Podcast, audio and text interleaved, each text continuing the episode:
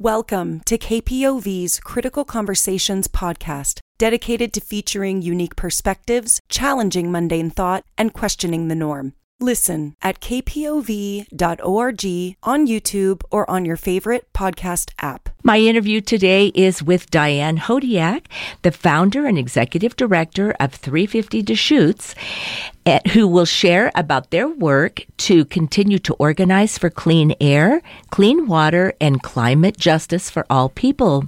Diane is also going to share about the Go Clean Energy Conference coming up on October 4th. So let's listen in.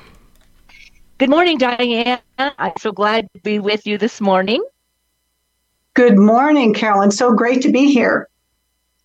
Yes, it is. I'm I'm always excited when I get to talk to you at this time of year because you have well, I'll just say this. 350 Deschutes has a conference every year at this time, and it's the Go Clean Energy Conference. And so you're gearing up and planning for one that's coming up on October 4th. And so we're going to be talking about that today. So I'm interested. Let's let people know a little bit about you and 350 Deschutes, and then we'll get to the conference. Yes, well, 350 Deschutes is a nonprofit organization, and we work on climate policy, actions, and education. And so the conference coming up, uh, the Go Clean Energy Conference, is something that we do every year, and it really has something for everyone. We one of our goals is to really advance the deployment of clean energy in our community and whether that's solar, wind, or electric vehicles, electrification in our homes and businesses and industries, it really it's a it's a huge project. Very comprehensive, yes. Yeah, so the conference every year helps us bring the community members together. So it's just a great networking opportunity. And we talk about what's going on and, and how people can get involved. Right. And so the the people who are he- here that day to present or your featured speakers, your keynote speakers, all are going to be giving information about energy and particularly clean energy and how people around here can find more about it, correct? Absolutely, yes.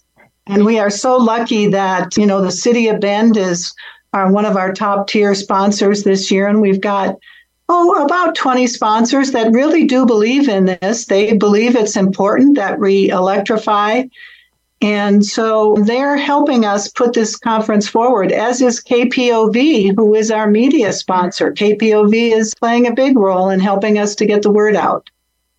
Well, and and I'm glad that KPOV is doing that because another hat that you wear is you have a program that about energy and being clean energy, you know that sort of thing, on a on KPOV radio station. So give yourself a plug for that.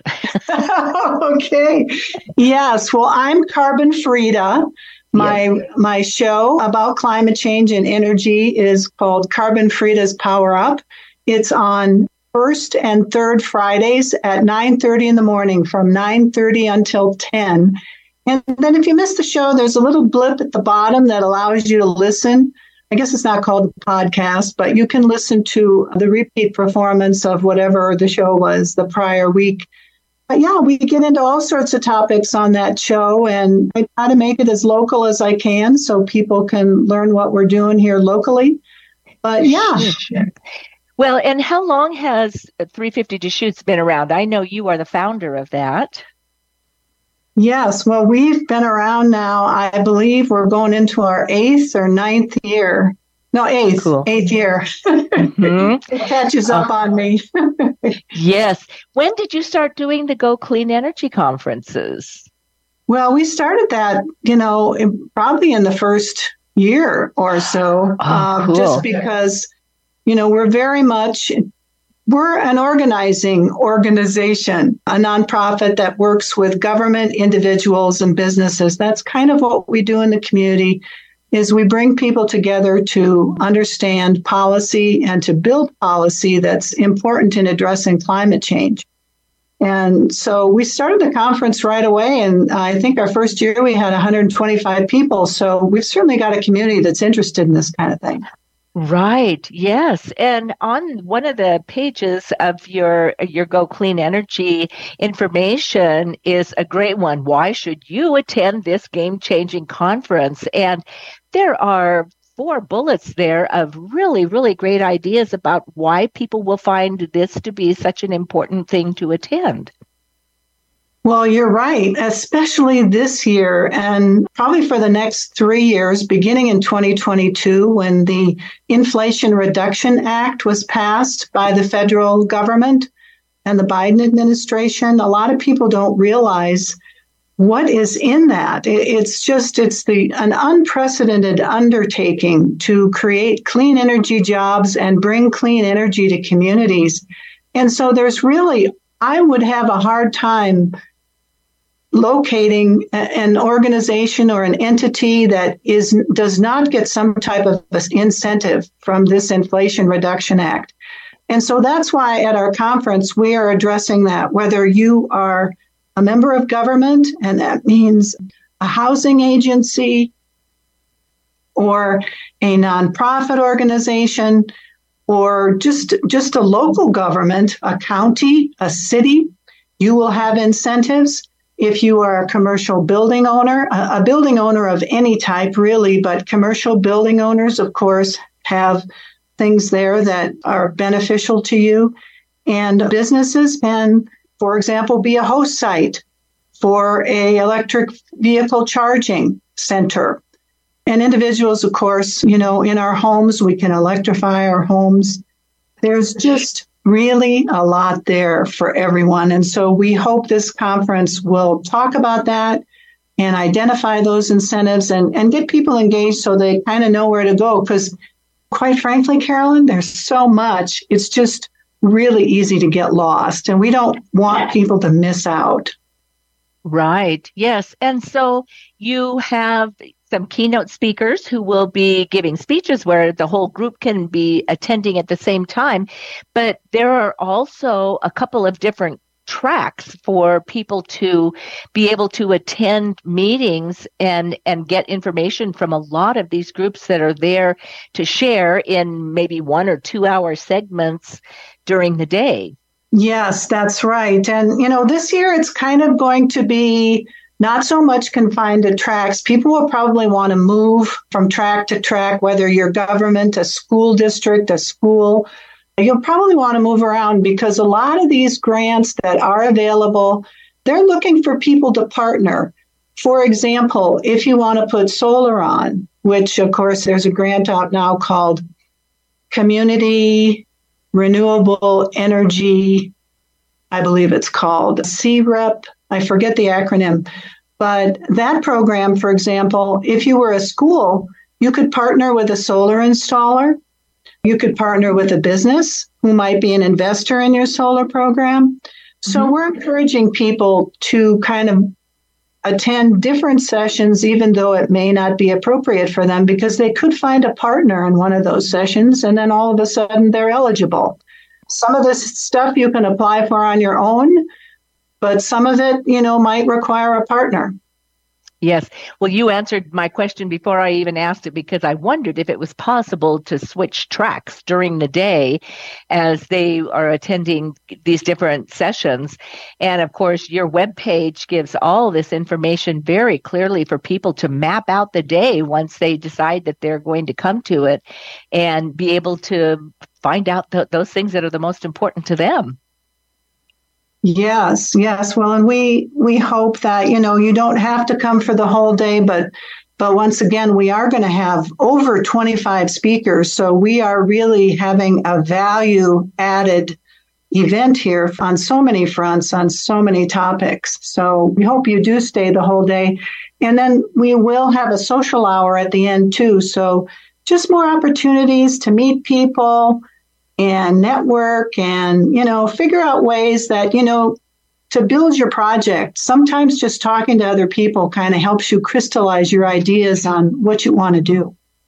Absolutely. Yes, I I find that myself. I don't know exactly what I'm thinking until somebody starts talking and that does help solidify some of my ideas too. So and and it's great too because your your keynote speakers are from practically every walk of life. You've got an Oregon House representative here to, to do this on that day, Oregon Citizens Utility Board, and the professor from Oregon State University, the director of Climate Change Research Institute. And wow, this is fun. It's a PACE Loan Group it has somebody who's going to be there to speak and Business Development Canopy. I, I'm just amazed that it so many different facets of our economy and our just what we need in an area to have a, a, good grasp of how to go through with this clean energy stuff are going to be there and they're going to be talking. Well, yes, thank you, Carolyn. And we we start the day out with Erica Fleishman from OCRI, Oregon Climate Change Research Institute. And we felt it was important that people know the status of the climate now. You know, not everybody gets clean energy because they're concerned about climate change. There's certainly many benefits there, cost savings and health, uh, that people get clean energy. It's not not always because of the environment, but for some people it is. And Erica will discuss where we're headed now because it is pretty serious. We like to keep it upbeat, we like to keep it positive. But quite frankly, if we don't do something soon, you know, even our own lives as humans are at risk. And that's kind of the state we're in right now. And so Erica will touch on a little bit what we're looking at to adapt to climate change Mm-hmm. And so we felt that it was important that people at least have a grounding as to where we're headed because we all get so busy a lot of times. I don't think we really think about what's going on with climate change just kind of on a light note too, I think it's great because for the lunch keynote, you've got an induction cooking demo. So what a great place to put that just at the lunch hour when people are going to be thinking about, mm, how can I cook something good when I get home? That'll be a fun demo for them to see. Uh, yeah. And also what you've got your equitable EV planning, which is important because you've got to have a way to get those electric vehicles charged up, don't you? Well, yes, and, and that's a project that 350 Deschutes became involved in. We are very much into equity and ensuring that that vulnerable communities are integrated into this transition into the low carbon economy. Mm-hmm. mm-hmm. And so Pacific Power was very generous with us and gave us a grant to actually begin to do some equitable EV planning in Central Oregon.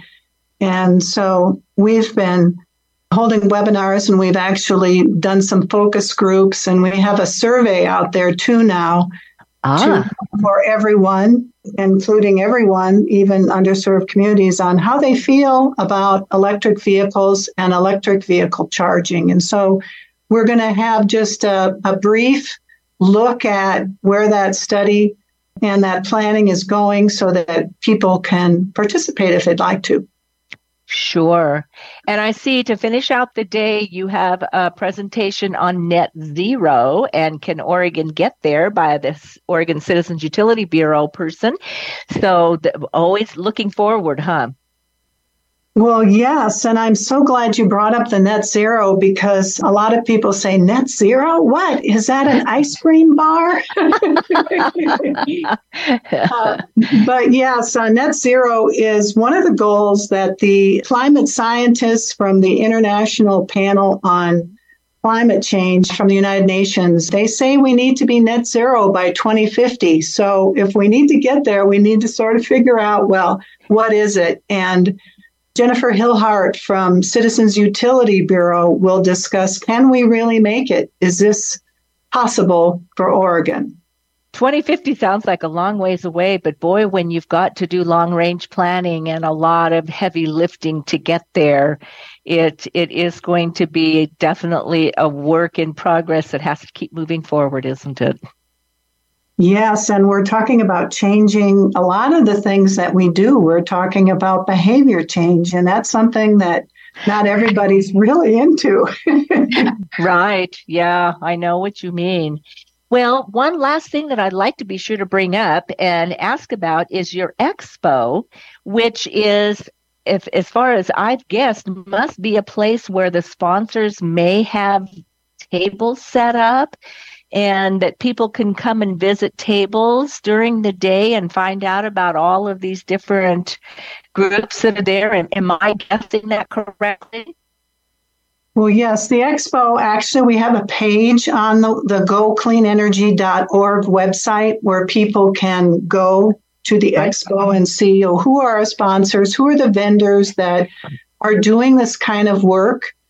And at the conference, mm-hmm. the sponsor tables, yes, they will be there. And so that's another good reason to come to the conference because I don't know if you've tried to get a hold of a contractor lately, but I hear that so all the time. Busy. Yeah. Yeah, they are so busy. And they will be right there at the conference. Solar, HVAC, heating, venting, air conditioning, efficiency, they will be at the conference. And so you'll be able to question them and and see see how your project fits. Diane, it has been so great to get to talk with you and to get this information out.